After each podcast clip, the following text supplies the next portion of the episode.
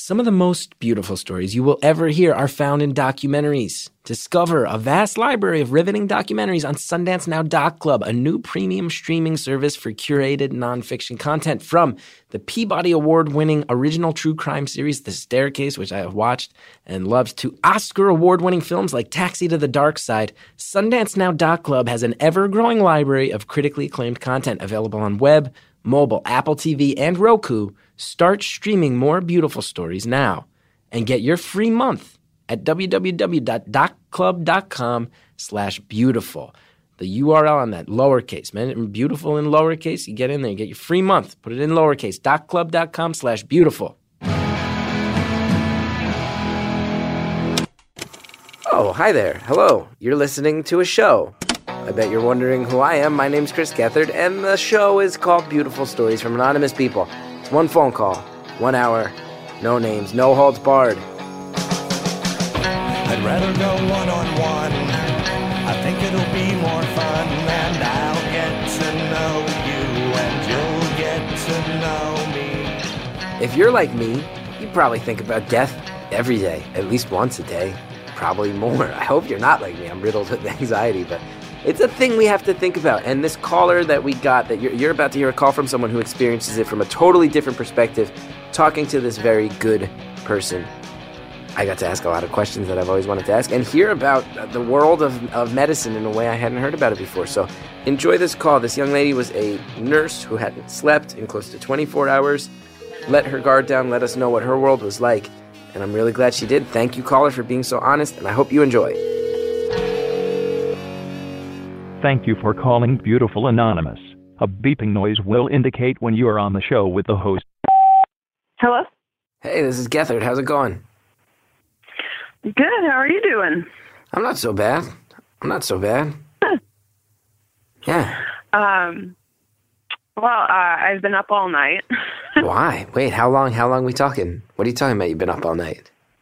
oh, I, uh, so I work overnight as a nurse. Oh wow, I planned it. you did. Okay, so this is not But, uh, unintentional. Okay. yeah. So uh, I woke up at like 3.30 p.m. Uh-huh. yesterday. Okay. Went to work. And then, uh, I, like, Saturday night, my coworkers and I had like a bad night. So we were like, Monday morning, we don't have to be back Monday night, so we're gonna go and get mimosas. Uh huh. So Wow. Can I ask? Is it? Am I opening a can of worms if I ask what a bad night entails? um we had uh I don't know, we had a, we had a patient who was acutely ill and um uh we we kind of knew that uh like something was going to happen with him and then he ended up having to go to the ICU. And then um we just didn't really have that much staff. Yeah. It's kind of like a typical like I work as an inpatient nurse. Okay. It's not like the typical hospital story where you're like running around and you don't get a break till like maybe like 4:30 or 5 a.m. Yeah. So in pa- just to walk me through it, because I'm vaguely aware of what that means. Um, I Yeah. mean, I am aware of what that means, but I feel like there's specifics. Just draw. What exactly is an inpatient nurse? Just for my clarity. okay. Um so let's say uh you go to the emergency room, right? Yeah. and they're like, "Oh, we can't like acutely take care of your problem here." Um, so a doctor sees you and is like, "Okay, you're gonna you're gonna be on like the third floor," and you know they send you up to to stay overnight at the hospital. Yeah. Yeah, so it's basically like, or if you go in for a surgery, that's not like a day surgery Yeah. Um yeah you're uh like most patients know like especially on the floor that i'm on like that they're probably going to stay in the hospital for they mostly stay in there for about like five or six days Wow. So you're like you're the eyes and ears on the ground as people get into these situations Yeah. that are very for them, for the patient, is very scary and traumatic, and you're the people who are walking Yeah. through that. yeah Wow, you're a good person. You're a much better person than most people I know. It's hard though i don't know if i'm a good person i don't know if i, I if i like doing it Really? How come? sometimes yeah i mean like for instance, like uh, I just got to work. Uh, I got you know like it's 7 p.m. Like I I arrive at work. Um, I get report on my patients, and then I find out that I'm in charge, which means that like I have to know about all the patients on the floor. Wow. Um, which is like a job in itself. And then I finally put my backpack down like 45 minutes after I get there. And like somebody's family member comes out and they're like, oh, like so and so messed up the bed. Uh, like she's in the bathroom. Like, can you please help her? And I'm like, all right. Yeah. and I and I feel bad because I'm like an anxious per- person, and I'm not very good at like hiding emotions. Yeah. Yeah. so that poor patient's family member's like, "I'm sorry." I'm like, "No, it's okay. I'll go." Is it family members? Is family members the biggest? Because I would imagine from your perspective, it's such a fascinating thing. Because I'm someone who doesn't spend time in a hospital, but to me, that means if I or someone in my family is in a hospital, it means that something that's really a huge deal in life is happening. But to you, that is your Yeah. routine. So I would imagine, are you just you must be dealing with constantly frantic, scared family all the time? oh yeah. Is that the worst part? Like I know uh, you're anonymous, you're allowed to say it now. Is that like n- not to be cold? Is there times where you're just like, I just want this person's daughter to just pipe down? Is that like the hardest part of your job? Oh yeah. yeah. And they don't want to hear that. They don't want to sense that at all. No, no. I think uh, you know. I don't know. Let's say there's like 15 patients. Uh, I I'd say like four out of the 15 have like family members who are always there, who are maybe causing more problems than the So, patients. themselves. and you're being diplomatic because you you have to be and you're trained to be. But I could say so. Twenty five percent of the time, your patients' families are just annoying the shit out of you. It's just a factor in your life. But Yeah. you, and but you have to be also be understanding. They're they're- they're watching something happen to a loved one, and they got to. It's hard to just trust strangers, and it must be hard. But that, but you said you don't know if that makes you a good person. You know you're a good person. You're allowed to have that thought, right?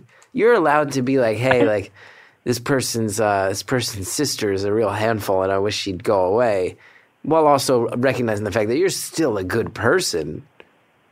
Yeah. It's it's hard too when like um patients families like call Yeah, like overnight, you know, like I'm always kind of like uh if they leave at you know, at the beginning of the night, I'm like, okay, I'm here all night. And then I'm always like, oh, they called. like yeah, yeah.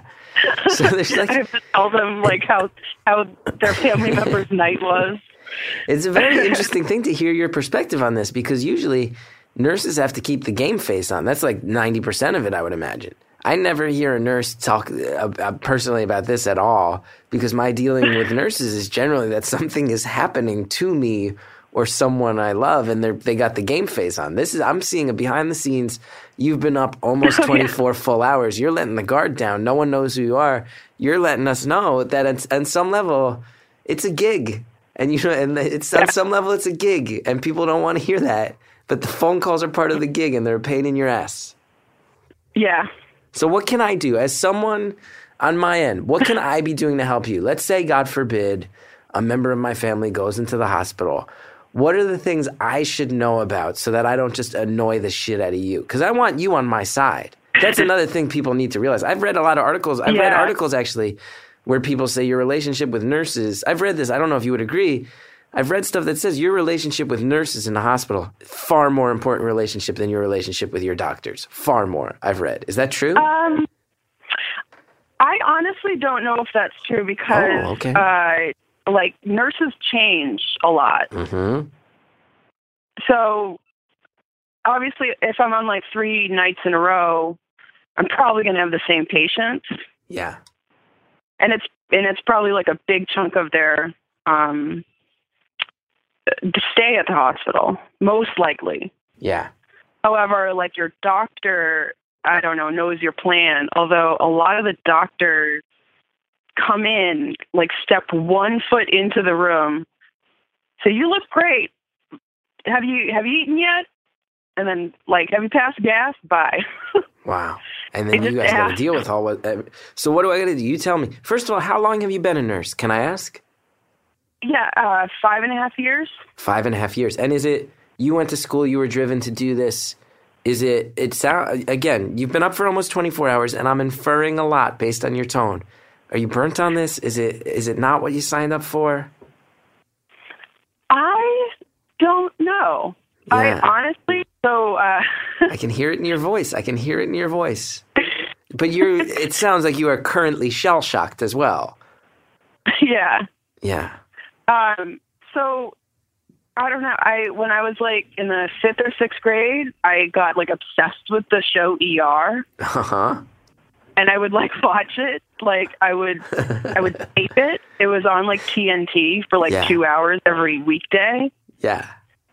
and I would tape it, and then I'd like, you That's- know, like I don't know throughout the week or something, watch it. That's amazing. I'm Which giggling. like a lot of. It's like binging before it's binging. Yeah, I- no, I for sure. I remember those days. I apologize for giggling, but it's most people when you hear about people who enter the medical industry, they're like, "Oh well, you know, when my grandfather passed away, I thought things could have handled been handled better, and it inspired me to be a, go in and affect positive change." And you're just like, "No, no, no, I was down with Clooney. I was like down with Clooney. Thought it was cool." Yeah, yeah, I love George Clooney. like like I was really into the David Letterman show, and that's why I started trying to be a comedian. And for you, it's just like you were a different channel, different time slot, but almost same thing. yeah. Wow. Uh, yeah, so I, I, I really liked that show, and I was like, oh, that's kind of cool. So I like volunteered at the local hospital, Yeah. and then I did, um, like I, I liked volunteering there, um, and I liked like what nurses did, Yeah. and then I, I tried a couple. I realized that I couldn't do. Uh, like a job where I like sit in a cubicle Yeah. Like I'm not very motivated to do things like that. Like I'm not self motivated, so I need something practical to make me do things. and what was it about the nurse when you saw the nurses in action and you said you liked it? What was it that was what was pushing your buttons there? um, I I think I felt like they were helping. Yeah. That's Yeah. awesome. Yeah. And how does it compare to the ER experience? Like are the uh are the workplace dramas everything you dreamed of? You got any hot doctors there? You got the hot doctors? No. Not one hot doctor. Most of them are like married or. Yeah. And I bet there's a lot more paperwork than ER showed I you. did go on a date with a doctor. you went on a date with a doctor from your hospital? Yes. Ooh, I like that. How'd that go? It was fine. We went to a concert. Not blown away. and then like you know like you see him at like work events and stuff but it didn't really it didn't really go anywhere Yeah. Yeah. What was the concert? Did he pick it? uh i don't remember who picked it but it was a band that i liked it was like two bands that i really liked that were playing together Who was it? Can I ask? i i honestly don't remember Wow.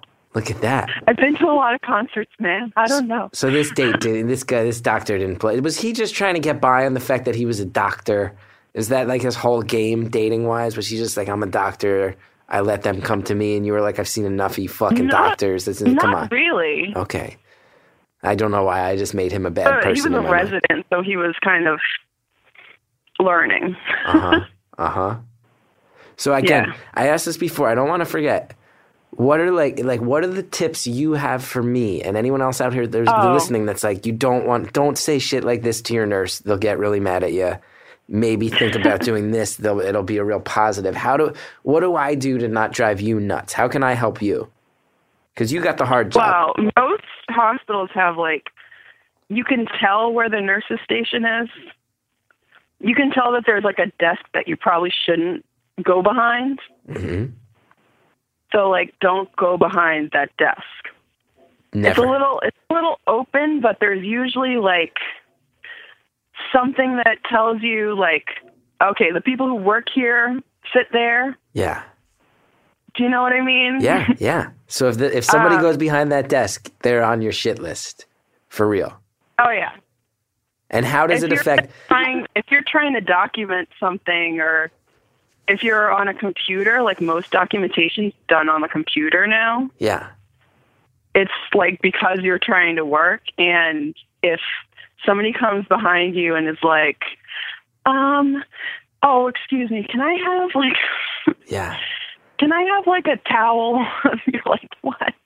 Now, so, tell me this, and again, I might be there's because to me, my like you, you, you liked ER. Most of my knowledge, like I have all these fantasies in my head about the drama Yeah. of a daily hospital situation. Somebody comes behind the nurse's station. You, Yep. you're like, okay, all right, cousin Joe, you want to come back here? How does that affect things moving forward? Cousin Joe don't get that towel he's asking for, huh? How much revenge is involved? Oh, yeah. How much? Joe how much? definitely- How much do you start fucking with people's families when they are annoying you? I don't want you to say anything that's like. I'm not asking you to say if you've ever done anything criminal or anything uh, unprofessional. No. What I are the limits it's you can draw? Like we just kind of gossip about them. Oh, you just talk shit. Like we're like, oh God, like Yeah. they just won't leave me alone. How quick do you know? Is it within hours? Is it within hours of a patient no, being admitted that no, you know it's they're like within minutes of them coming in. Like Really? how yeah, like how they come in. Um you know, if they honestly if they walk in and they're like, I'm looking for so and so, like which room are they in? You're like, Oh, they're in this room. Here you go. And then they go in, you're like, okay, they're um or if they're like, Can can I have flowers here? Like uh the floor that I'm on, uh we don't allow flowers, like fresh flowers. Oh wow. Do people get so mad? no, it's like more of like a like uh some people have trouble breathing Right. with with uh like fresh flowers. That make, but I mean, like, if you tell, if you tell Aunt Trish she can't bring flowers around, does Aunt Trish sometimes get mad? Does she ever? Does she blame you for that? These hospital policies that you didn't Oh, I write? don't think they do. Okay, I'm trying to create drama where there is none. Clearly, clearly. No, uh no. But I feel like I feel like you can kind of read people. I, I think I'm trying to say you can kind of read people right away when they come on.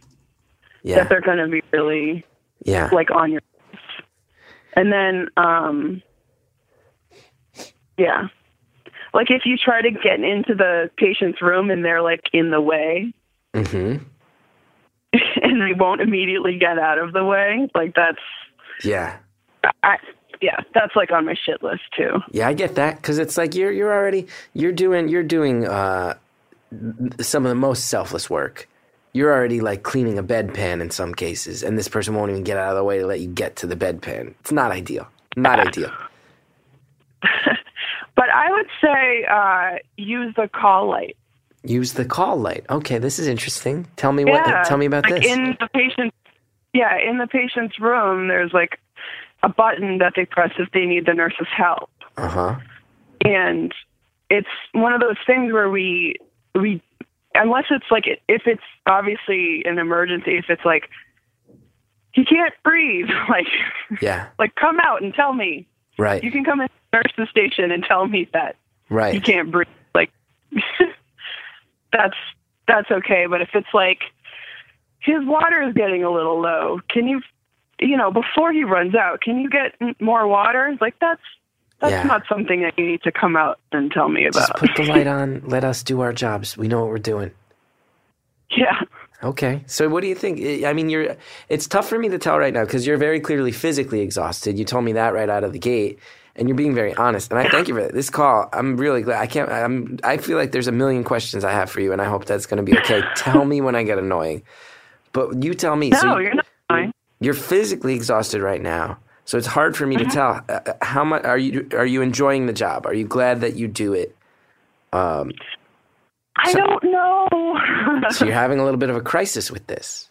yeah i well i feel like i've had this crisis for probably like four years though. out of the five and a half years. So pretty quickly into your tenure as a nurse, you were like, "Ah, shit, what did I do?"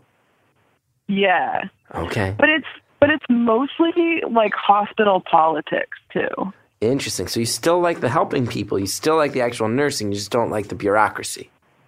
Yeah, I love the patients. Uh huh. How's that? How? So what? What are the elements of the? How does the bureaucracy work? Uh, so the bureaucracy, it's basically, um, let's see, I'm in a union. hmm Um, so which is which is good, yeah. but sometimes like um, the union seems like at odds with the hospital. Uh huh. Like sometimes it feels like the hospital is like short staffing us on purpose. Okay. or sometimes like it feels like um uh like uh the person who is in charge um like like like there's no, not enough nurses on and so we have patients who should like the nurse who has this patient should only have one other patient. Like they're being tripled. Wow. So then you're so in a position where because of like who's like pretty pretty sick, just got out of surgery, and they need like, you know, like if I have two other patients, that's like much less time that I get to spend with them. Right.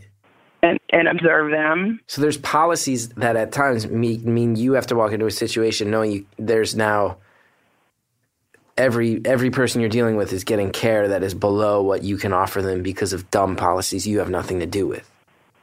Yeah, That's frustrating. yeah. We uh, yeah we recently had um, a patient die like who had been like she was very uh, well known to us and um, like the nurse uh, who took care of her overnight before she died like knew something was going on. Hmm she was kind of like this is not this is not really going well. But it, she was kind of status quo in the eyes of the doctors. And then um you know like the the patient died. And the patient's like family like blamed like like he didn't like get violent with the nurses but he was like like really blaming us for what happened Wow. and the nurse overnight um that was one of those nights where she had two other patients and could she was just like if if i had known that this was her last if sh if this was her last night i i would have wanted to spend all my time with her Yeah. so it was like it's like it stinks when you can't uh like spend the amount of time you need to with a patient Yeah, you especially know what I since mean? you're the you're especially since it's like it's it's a very fascinating thing to me as you say it out loud because it is there's elements of it where nurses are put in a position almost as if it's like a service industry where you're the public face of something that people go to and people Yeah. people want to people want to yell at somebody and you're the ones who are there. And it's uh Yeah. I would imagine it's got to be unfair at times. It's got to feel really unfair. i think you're breaking up I'm breaking up.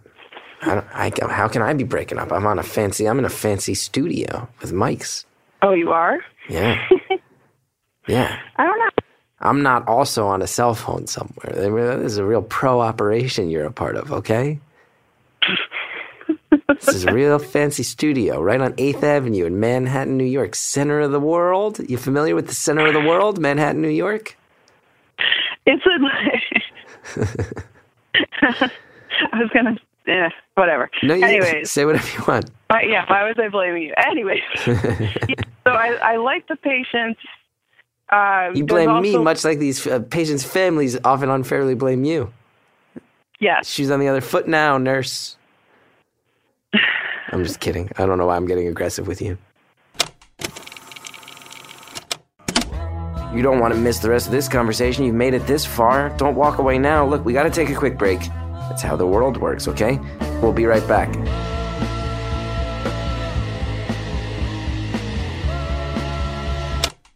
Do you love books but find that you never have time to read them? Well, Audible.com has the perfect solution. Get audiobooks and listen to those books you've been meaning to read while on the go, at the gym, during your commute. Audible.com provides over 250,000 titles from the leading audiobook publishers, broadcasters, entertainers, magazine and newspaper publishers, and business information providers. Their app is free works on iPhones, iPad, Android, Windows Phone. You can also download and listen on your Kindle Fire and over 500 MP3 players. And Unlike a streaming or rental service with Audible, you own your books, so you can access your books anytime and anywhere right from your smartphone. Audible.com also has the great listen guarantee. If you decide you don't like the book you chose, no worries. You can exchange any book you aren't happy with for another title anytime, no questions asked. I would say this I just saw that they got Midnight in the Garden of Good and Evil on there. I've read that book twice. I think I'll go read that again, or rather listen to it, because audible.com makes it easy to do so. And just for listeners, audible.com is offering a free 30-day trial membership. Go to audible.com slash CG today to start your free trial today. That's audible.com slash CG, like Chris Gethard, who is me, who you're listening to. Again, show your support for beautiful stories from anonymous people and get a free 30-day trial at audible.com slash CG. Today's episode of Beautiful Anonymous is brought to you by FrameBridge. FrameBridge is the simple way to custom frame the story of your best experiences from your last vacation to your wedding day. You can easily upload photos online or mail them anything kids' art, maps, album covers, or handwritten notes, whatever you want. Their experts will frame it and send it back to you in days, fully ready to hang. Pricing starts at $39, a fraction of expensive frame stores. I can speak to that. I've recently been to framing stores that were far more expensive than that. I wish that I had this relationship with FrameBridge. Before that, all their shipping's free. You can even give a custom frame as a gift, and they'll ship it straight to your friends and family within a few days. And remember, you got you also you got graduations coming up right now. You always have weddings in the summer, Father's Day. You, you got a lot of reasons to pay attention to this. If you lived it, FrameBridge will frame it. Enter offer code beautiful at checkout for 15% off your first FrameBridge order at framebridge.com. Thank you, FrameBridge. Okay, it's time to return to our call. She's on the other foot now, nurse. I'm just kidding. I don't know why I'm getting aggressive with you. but uh, I- what I was gonna. Oh yeah. So it's. Um, I also work. I actually rotate. So I work. Um, I work fifty percent days and fifty percent nights. Oh. Do you like one better than the other? Um, I like n- nights more because it's quieter. Less but, family? Less uh, family around? Oh yeah. Yeah. And um yeah, I like nights I like working nights more, but I like having worked days more. Right, So, so I like Live like a normal human having a normal bit. person schedule. Yeah, yeah. I get that. I get that. You guys sacrifice a lot. Yeah. So it's like when I, when I first started working nights, I remember at like 4 a.m. My stomach would be like, "Why the? f- Why are you awake? Yeah. Like, why? You're supposed to be asleep." Like I would have, I would be nauseous. Yeah. at like 4 a.m. And then when the sun would come up, I'd be like delirious. And that I I'm still like delirious when the sun comes up. Well, I'm But, glad you. I'm uh, really glad you tried. You called after a night shift because it means you're delirious, and I can probably get you to overshare in a way that's great for me. That's great I- for me. You're doing that. yeah, I'm into it. Um, so thank you, thank you for being a part of it. Now, can I ask you? Okay, uh-huh. there's probably questions you get all the time. Are there any questions you don't want me to ask? Because I bet there's some that are just like, oh God, that's annoying. Oh, I don't I don't know. Okay, because I'm going to ask this one big one. You mentioned it. When you have a patient die, like you brought up that story, and it was like the bureau- Yeah. the bureaucratic nature of that was the thing that um, got to you, which tells me, as someone listening, like the actual death is part of your routine. Death is now part of your routine. How does that affect? Like, what's your relation? Death to me is the most terrifying thing in the world. I think about it every day. Th- I'm 35 Yeah. years old. Maybe about a year and a half ago, I started realizing, like, oh, there's you die, you die at some point. But you have you have a relationship much different than I, that I would imagine than than mine with that idea. Um yeah, I I mean, I think I do. We have um there's some patients that we get that we don't there's uh conversations that people should have with their families. Um if you know like when when like my grandmother is in her late 80s and I'm trying to get my father to talk with her about her wishes you know, like whether she wants if if her heart stops or if she stops breathing, if she wants um, compressions. Yeah, she wants to be brought back by heroic means, or if she wants to be um, like intubated, if she wants a tube put down her throat to help her breathe. Um, I personally think that most people who are older don't want that. Yeah. And if they knew exactly what it was, then they would be like, no. And then people would die like more, I don't know, more comfortable. A little more peace, a little more dignity, maybe. Yeah. Um, but I have, um, I, I've worked two nursing jobs. The current job, I've, I've only had one patient die, Yeah. like of mine. Yeah.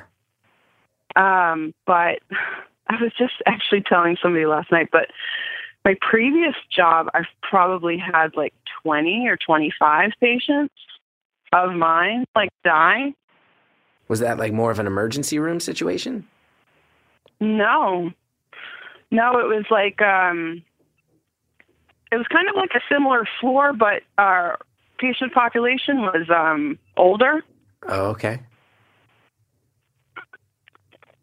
so more people had um you know express their wishes and i i only had one person whom we like did compressions on and really really really tried to get them back Yeah. like of of my patients And that's a But- but brutal that's a brutal them- thing. It sounds reading between the lines of what you said about compressions and intubation sounds like you're recommending like it sounds like in your living will you're going to say maybe let's not do that stuff having seen it. Yeah Really not recommended. although um like a few nights ago we did you know um like intubate somebody you know there was somebody who was having trouble breathing we did put you know a a, a tube down their throat and they're actually doing pretty well Okay. so it's it's kind of like you know like everything in life it's case by case Yeah.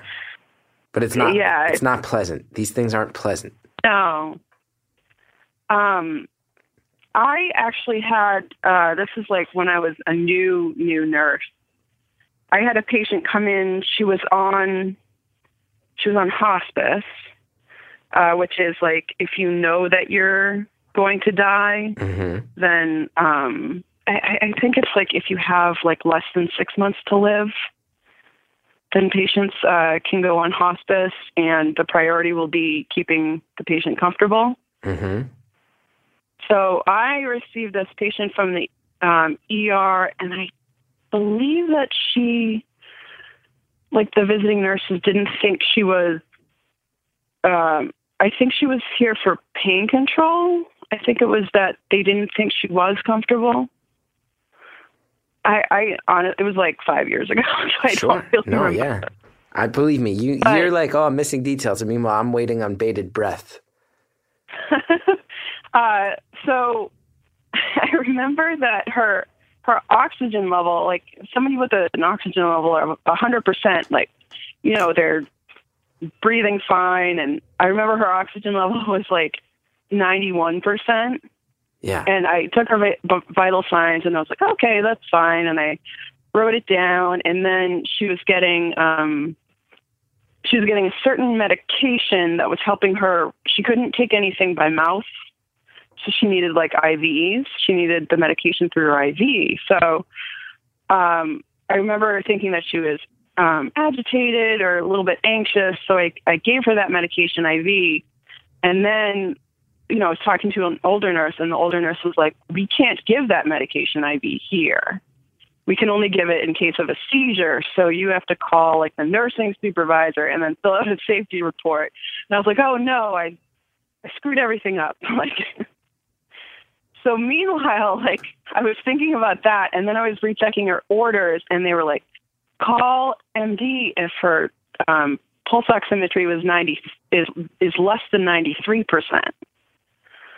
So I was like, oh no, it was ninety one percent which now I would be like, oh, whatever. Like, but I was like, oh no, ninety-one percent. And I, um, and I went into her room and I put her on the monitor, and it was ninety-one percent. it was 88%. It was 85%. It was 84%. And I I ran out of the room and got like an older nurse. And the older nurse grabs a um just like a like a non-rebreather, just like a, a mask that'll uh, administer like a large amount of oxygen. And you know, uh, we both went into the room, and her she had already kind of expressed her wishes, like she was a uh, DNR DNI. She didn't want compressions. She didn't really want anything. She couldn't even really talk um, at that point. So um, I went in with the older nurse, and I just kept seeing the numbers going down, and I I remember just freaking out, like like seeing them go go down, and the older nurse was just like, "It's okay, like this is this is you know what what happens." And I remember just before the patient died, she she smiled like at us. Wow. She well maybe not at us but she smiled. And it was like really like I'll never ever forget that because she must have been in a lot of pain like a lot of pain. Yeah. And then that pain kind of just went away. Was that the first time one of your patients passed away? I think it was yeah wow I think it was so when you see someone smile as they die mm-hmm. That must that must reshape your brain in certain ways, right? Does that just start to change yeah. your opinion? Like like how? So how how how like what is how how are you different when it comes to this stuff than I am? I know that's kind of a vague question, but what do you know about death that that I don't? You know what I mean? What are your opinions I, on it? Nothing. I don't know. I'm still scared of it, and I'm still like, really? I don't know. Uh, with with that particular one, I was convinced that I killed her because really for that medication that I like apparently wasn't supposed to give her. Wow. But, uh, like since you know that was like I had only been working for six months, so I was like very anxious about that. Yeah. But um. And do you have to sit down to the older nurse? It was like very reassuring she was just like, no, like she needed that medication. She was getting that medication at home. Yeah. You know, like. So how long? How long does it affect you? Like how long? How long do you sit and wonder if if that person died because of your your action? How long does that stay in your head? Oh, I think like all the time, probably for probably for like a day. Wow like I was convinced that my boss was going to call me and I would have to go in and testify or something. Wow. I don't know. Yeah. I don't know. I was like wow. really anxious about that, but um but the older nurse was like, "No, this was, you know, this was like her time to go." But what I've seen with people when they die, it's it's um sometimes the family member leaves for five seconds and then and then the patient dies. That's happened probably like like three times. Wow. So you think people just yeah. don't want their relatives to have to see that, but then they just opt out at that point? Yeah. So that's a thing. You you there, so from the nurse perspective, you can say there is a certain level to which you are hanging on, and you can let go, and you've seen it yeah. happen. Yeah. Wow. Some people wait. I feel like some people wait for their loved ones to leave. That's incredible. Yeah. So that smile, when that woman smiled, you said this was a woman who could barely speak at that point. Did you? Mm-hmm. So you felt like it was a conscious recognition of what was happening. Yes. And it was. Re- and well, I felt like she was. Ha- yeah, I felt like she was having a lot of pain, and the pain went away. Yeah. But but she was like, um, I, I think she had only been on my floor for like forty five minutes. Wow. And it was like I hadn't heard her say anything. I hadn't even she hadn't even like acknowledged that I was in the room, Yeah. um, which is like not uncommon. Yeah. But I don't know. I, I felt like it took a lot of effort for her to smile, and maybe not much effort at all. I I don't know. Wow. I've never I I never really heard of like a patient smiling before they passed. Really? So this is not Like not before I saw, yeah. this is not some nurse secret that you guys all know about that we don't. This was an anomaly to see someone break out No. and grin as they die. We do have our own like we, we do have like dark humor around death sometimes, but yeah, I would, ima- Uh. I would imagine. Are there jokes you guys make that would offend everyone knowing that nurses make them? Or is it just like, but you just have to, right? You have to make jokes at some point or else you'll all go insane. But there are there things that are said where if anyone knew these things were being said about patients and their family members that they'd be completely horrified? Well, uh, the the only one that I can think of right now is like, uh, I I had a like another patient whom like we knew would die soon, and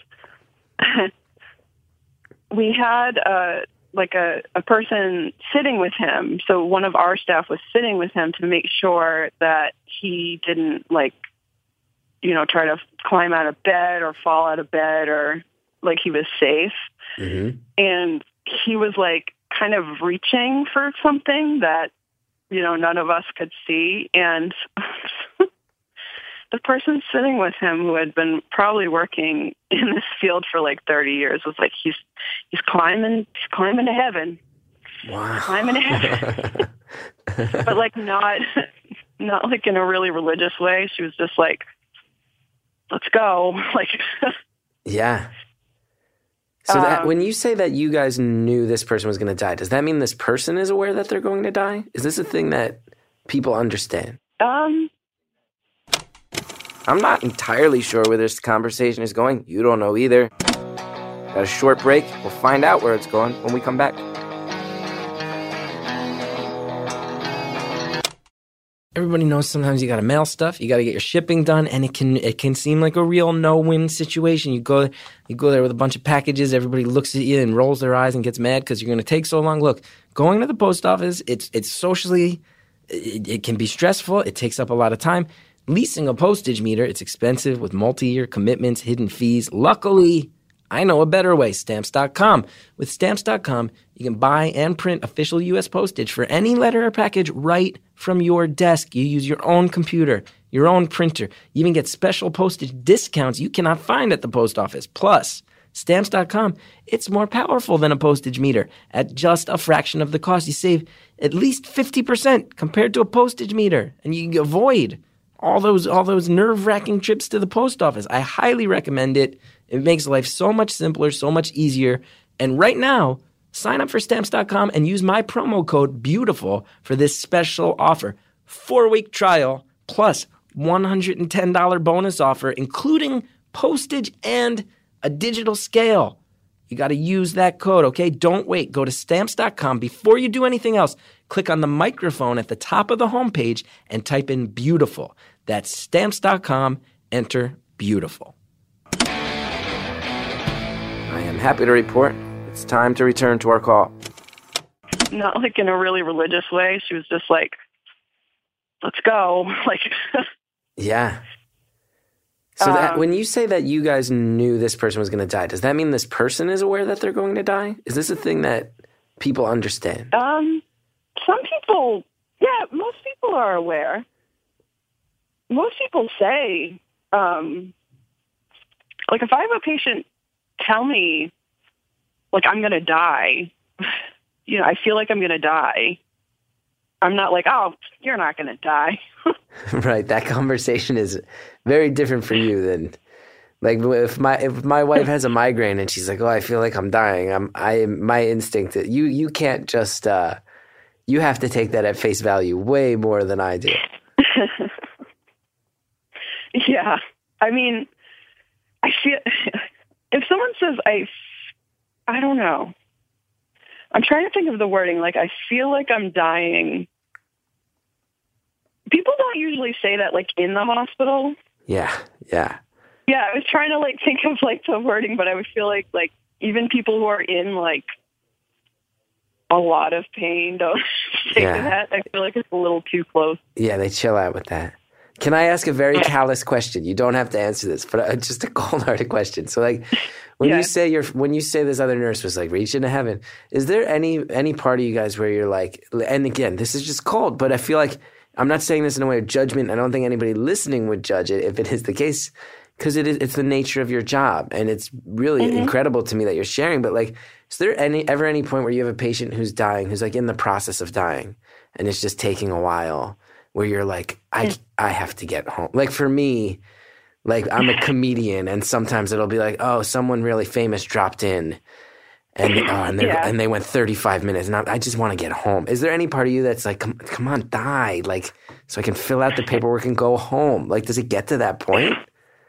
Well, I think the I think the worst part of this is like we do go home. Like, you know, if they're kind of on their way and it's you know seven in the morning, you have to you know give report on that patient and leave. You clock out. you clock out. yeah, you clock out. No, no. Oh no, that's even worse than cold jokes than than, than what I meant. So But- that, that's policy. So there's points where you're like, this person is probably. You can look at a person. You're you're five years in. You know, there's people in your lives where you're like, this person's dead within 11 minutes, but I gotta go, and you leave.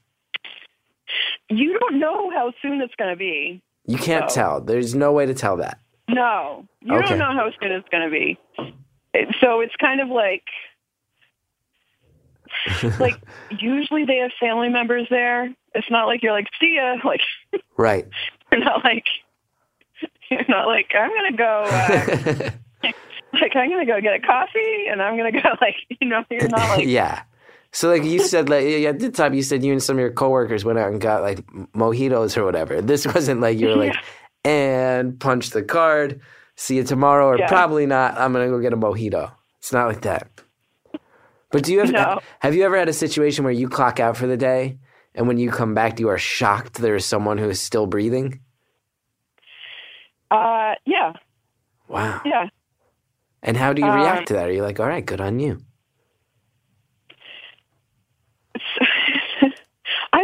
I don't know if I'm like, yeah, because it's kind of like I feel like they're still kind of suffering, like Yeah. a little. Do you know what I mean? If Yeah. if they're that close, Let's get and to it. And honestly, I kind of wish it would happen not on your time. Yeah, I would There's imagine. like a there's like a like a stupid nurse saying that's like keep them alive until seven oh five. wow. Like, Wow. and then when you clock out, like like anything goes. Clock 'em- keep them alive till 7.05. That's cold. That's some cold nurse shit right there.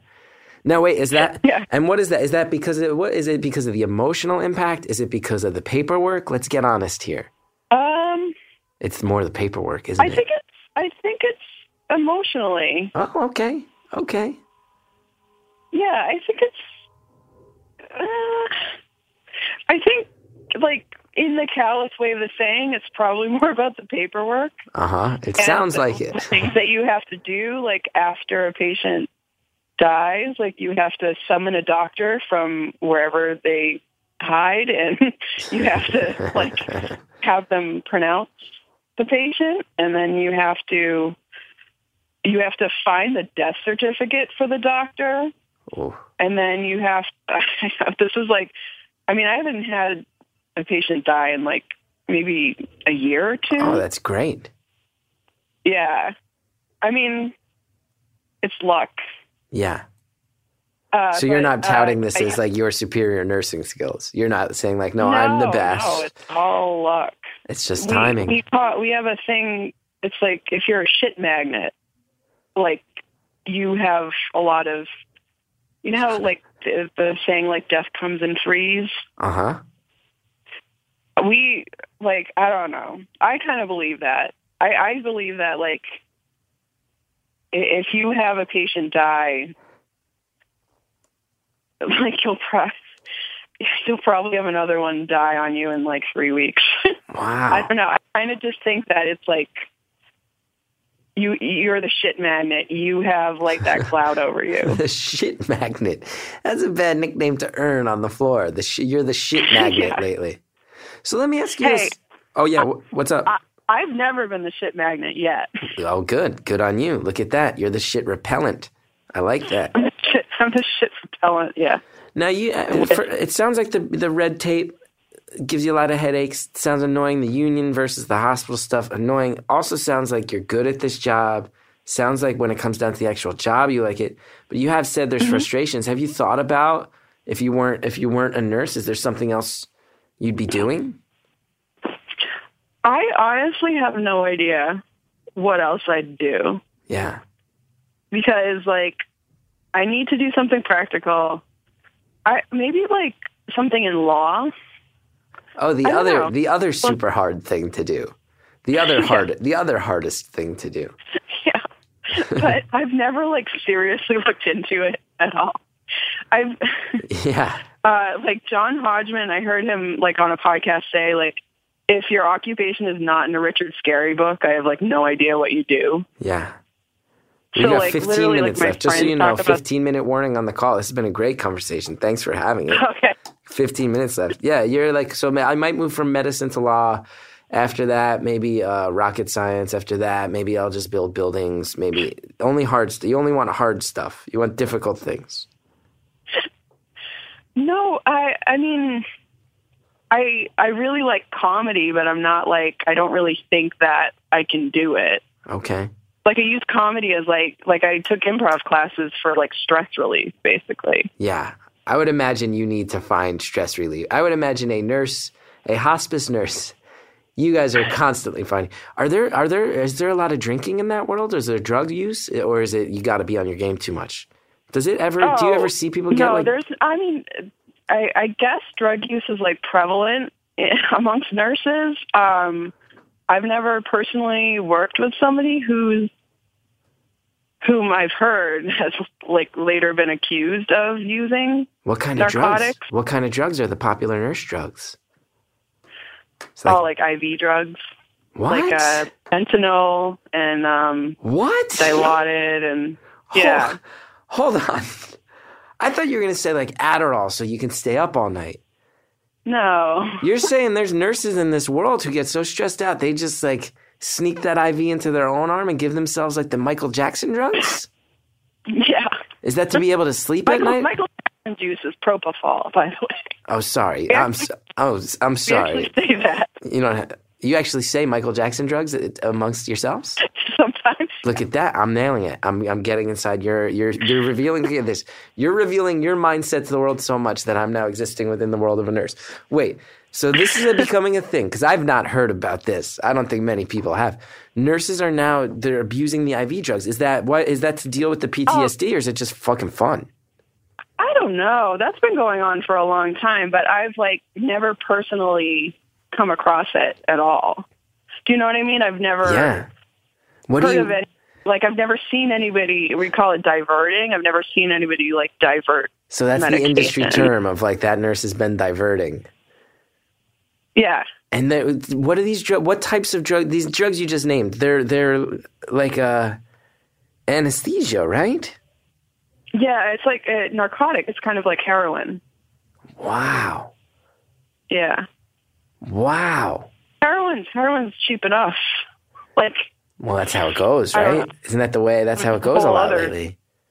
yeah.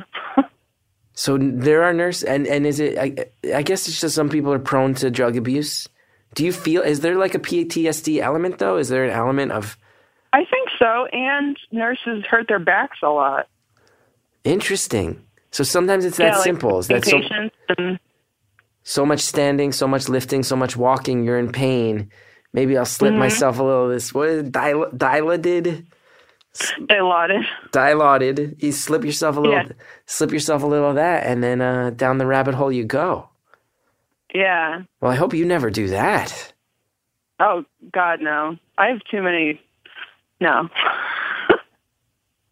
Wow. I've like, I was just like, I have, you know, too many issues with myself to Okay. put drugs into the mix. Oh, that's interesting. What does that mean? I, I'm very like anxious all the time.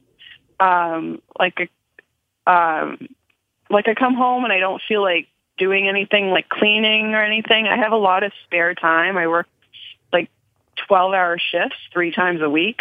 Yeah.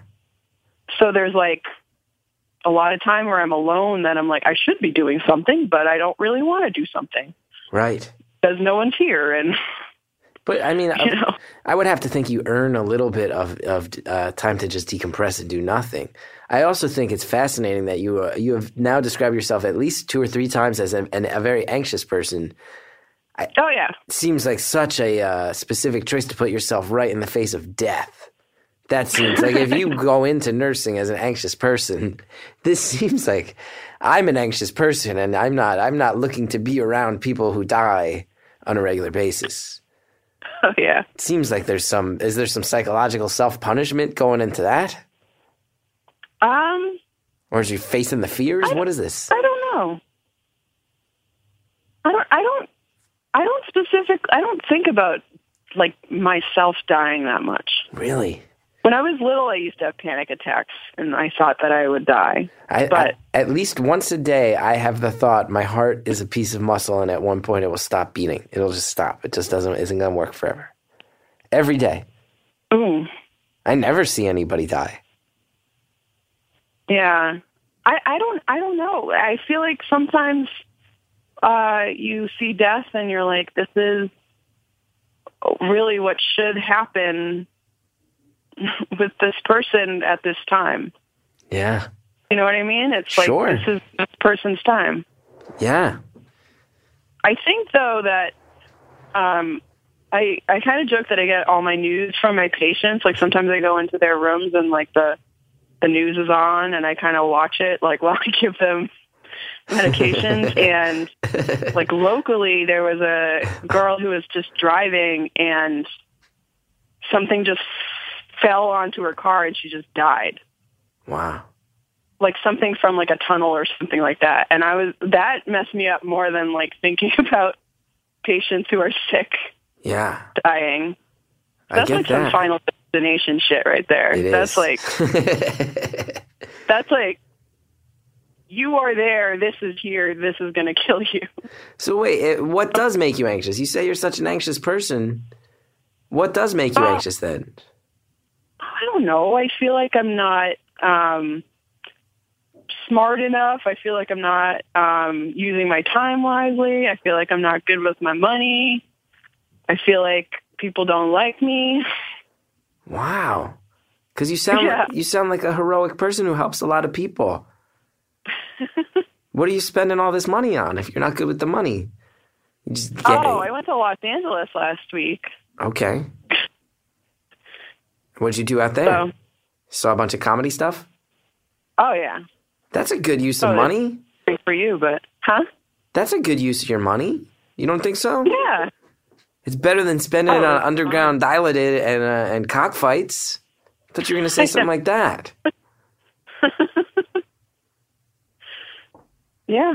Um and then yeah, I'm going to Washington DC like in a few days with some friends and it's going to be fun. That sounds like great things to spend your money on. What are you talking about? You beating yourself up over all this stuff. You, you, you ease people's suffering. You do better. You say you like comedy so much. Uh, uh, guess what? Comedians are bad people. Comedians are shitty, self-centered narcissists. They're bad people. You're a good person. You do good things. You help people. Comedians are awful. I don't think you're awful. I'm pretty awful. No, you're not. I'm good for a comedian, but I'm still a fucking narcissist who names everything after myself, puts my face on anything I can get it on. I'm terrible. I've seen you. I saw you at ASCAT and at Fit, like uh, I fit. Oh, part yeah. of the Del Close Marathon. okay, yeah. So you're a comedy nerd. Okay, I thought Okay, you were funny. Yeah. I'm funny. I'll take that. I'm funny. I'd like to think I'm funny after 15 years doing this, but it doesn't mean you're a better person than I am. I make people laugh. Who cares? And then I go on auditions. Who cares? You, ease ease suffering and pain. Get people to the doorstep of death in a way that has dignity. You're sitting here worried about if you're a good enough person. You're better than most people. Everyone listening agrees. You're You- I bet. I bet uh, in the Earwolf forums right now. I bet we can start a poll. Is the person from this episode better than I am? And everyone will answer yes. You're a good person. I don't think I am. You're a very good person, just based on the nature, just the fact that you're a nurse, let alone you're not one of these nurses that's doing back alley anesthesia deals. You're a good person. You're a great person. Why aren't you a good person? I don't know. You got no don't know. reasons. You can't give me three reasons. Because sometimes I'm like, yeah, like the the patient's family came out and was like, "Hey, can you clean this up?" And I'm just like, "Can I just put my lean cuisine in the freezer?" You gotta eat. like, A nurse gotta eat. I know. Can I just do this? You were gonna get to Like it. it's very it's very embarrassing for people to to like uh to have a you know to have a bowel movement where they're not supposed to have a bowel movement. yeah. I if anybody I gets mean, that, and it's me. kind of like I just need to put my food in I in the coldness. Like, it's kind of like Yeah, I've heard Mother Teresa was a real rotten apple. I've heard Mother Teresa was a pain in the ass. She still helped lepers, right? She still helped a lot of lepers. I think is that what she did? I don't know. I think so. I don't know. I'm not educated. I don't know. I- I'm not that smart. I just have glasses. I remember you had glasses. I do. I have glasses. So what? Because this, this, you're a good. First of all, you're a good person. You've spent a half decade of. If you quit being a nurse tomorrow, and just did selfish stuff, you would still have spent a half decade doing something for society and for the world that most people don't have the backbone to do, myself included. So thank you. And I'm telling you from my perspective, only knowing I don't know anything about you. I don't know where you live. I don't know what your family's like. I don't know any of it. from my perspective, very good person I'm dealing with. Very good person. Better better than most people I get to speak to. So thank you for that. Well, I suppose you're welcome. So what do you think happens uh, to go take it back to death? The real, you know, Yes. the real moneymaker on this uh, this podcast. Yeah. So where the downloads are coming. See, I'm terrible. I'm awful. What do you think happens after you die? Do you get a sense of this? Have you ever seen someone who passed away momentarily and then came back? Do you see that? Um,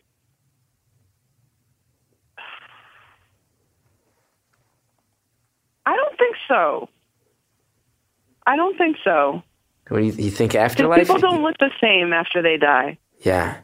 You see a physical change. People look really fake after. Do you know what I mean? They look like a mannequin. Wow. Wow. So you kind of know yeah. they don't look like them. You believe in the afterlife? Uh, you think we just? Uh, you think it's just? uh No. I really, really want to believe in one. So you don't. That sounds like you don't. I don't. I don't think I do. Wow. Just lump, just bone and just bone and just a bag of bones at that point. Yeah, Wow. So you better get it done. I don't. I don't think I do believe in an afterlife. well, I mean, then it's good. It doesn't matter if you're a good person or not. Then yeah. that's good. that's, the bright, that's the bright side. I certainly don't think, like, personally, I don't think it matters what religion you follow. Yeah. I, I, like, personally don't, don't think it matters. If you, like, lived your life doing what, you, you know, like, according to your own code of morals and you feel good at the end of your life, then I don't know. Then you cease to exist. I don't know. I don't know what just say. it just turns off. We got about Yeah. two minutes left, just so you know. It will cut off when Yeah. yeah, when it hits the buzzer. You'll hear it. Um, so what do you think? What should we? What do you want? What do you want to say on the end of this? Because I do fear. I feel like this. is, First of all, really fascinating. A lot of questions I've always wanted to ask. Interesting hearing that you guys have dark jokes behind the veil. That some nurses are in there Yeah. getting all jacked up on drugs. I like hearing about that. What do we say? How do we leave these people without just the taste of death in their mouth? Since it's become so much about about that. My, my apologies. Where do we? How do we? How do we end this thing? What do I need to know? What do I need to know about you, your life, anything you've brought up or or haven't brought up so far?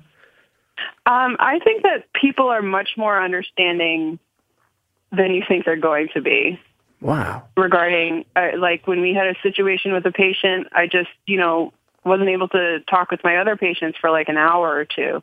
Then I went in and they were like, I'm in a lot of pain. And I'm just like, oh, sorry, we had an emergency situation. They're like, oh, okay.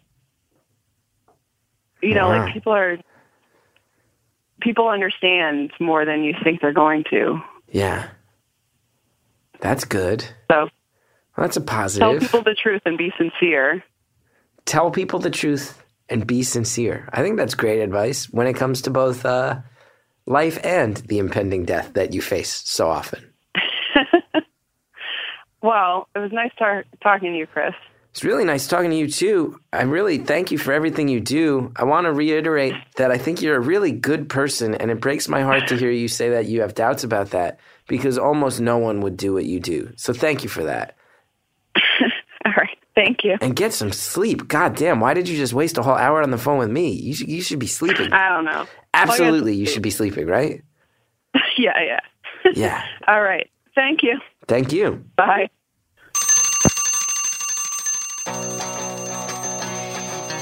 I want to thank that caller. Um, I hope she's getting some sleep and I hope she feels very good about what she offers to the world. I think we'd all agree with that. Also, I haven't made my living will yet, so let's let this be official, just based on the very little she said about it. No compressions, no tubes for this guy, all right? Somebody play this for the doctors if shit goes down with me. She did not sound psyched about those processes, so thank her. I want to thank you for letting me know about that. I want to thank her for for uh, sharing so much. And I want to thank Shellshag for the intro music. I want to thank the Reverend John DeLore. I want to thank Greta Cohn for turning my rambly phone calls into actual things that could be considered podcasts. I want to thank you guys for listening. If you like this show, please subscribe, rate it, review it on iTunes. That stuff helps a lot more than you know. If you want to meet me, if I'm ever out in the world, chrisgeth.com is where you can find the touring dates if that's to happen. TheChrisGethardShow.com if you want info on my TV show. And that is that. Thank you so much for checking out the show. See you next time.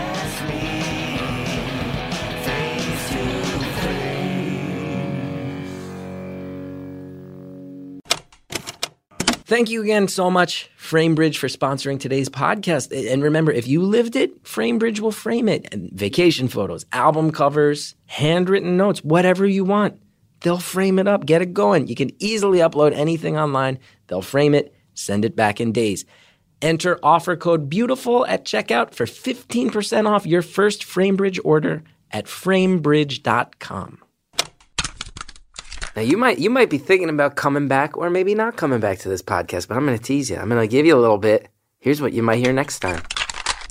I, I've literally said to her the last time that we talked, and by talked about it. I mean, I said some stuff. I cried, and it just it was unresolved. Um, I could tell she felt bad. You know, she like put her arm around me or whatever, which is another thing. It's just like I felt like I was crying to like my dad when I was a little kid. You know, like put his arm around me. She kind of gave you a bro move. Uh, yeah, she, yeah, it was kind of like a yeah, come on, buddy. Next time on Beautiful Anonymous.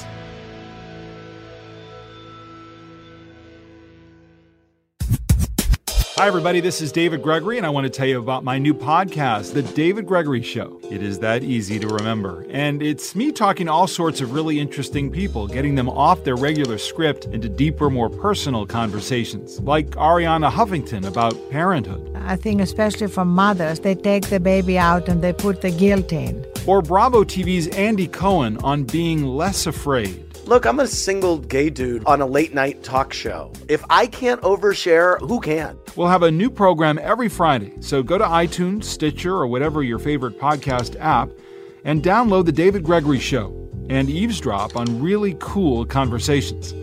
Thanks for listening.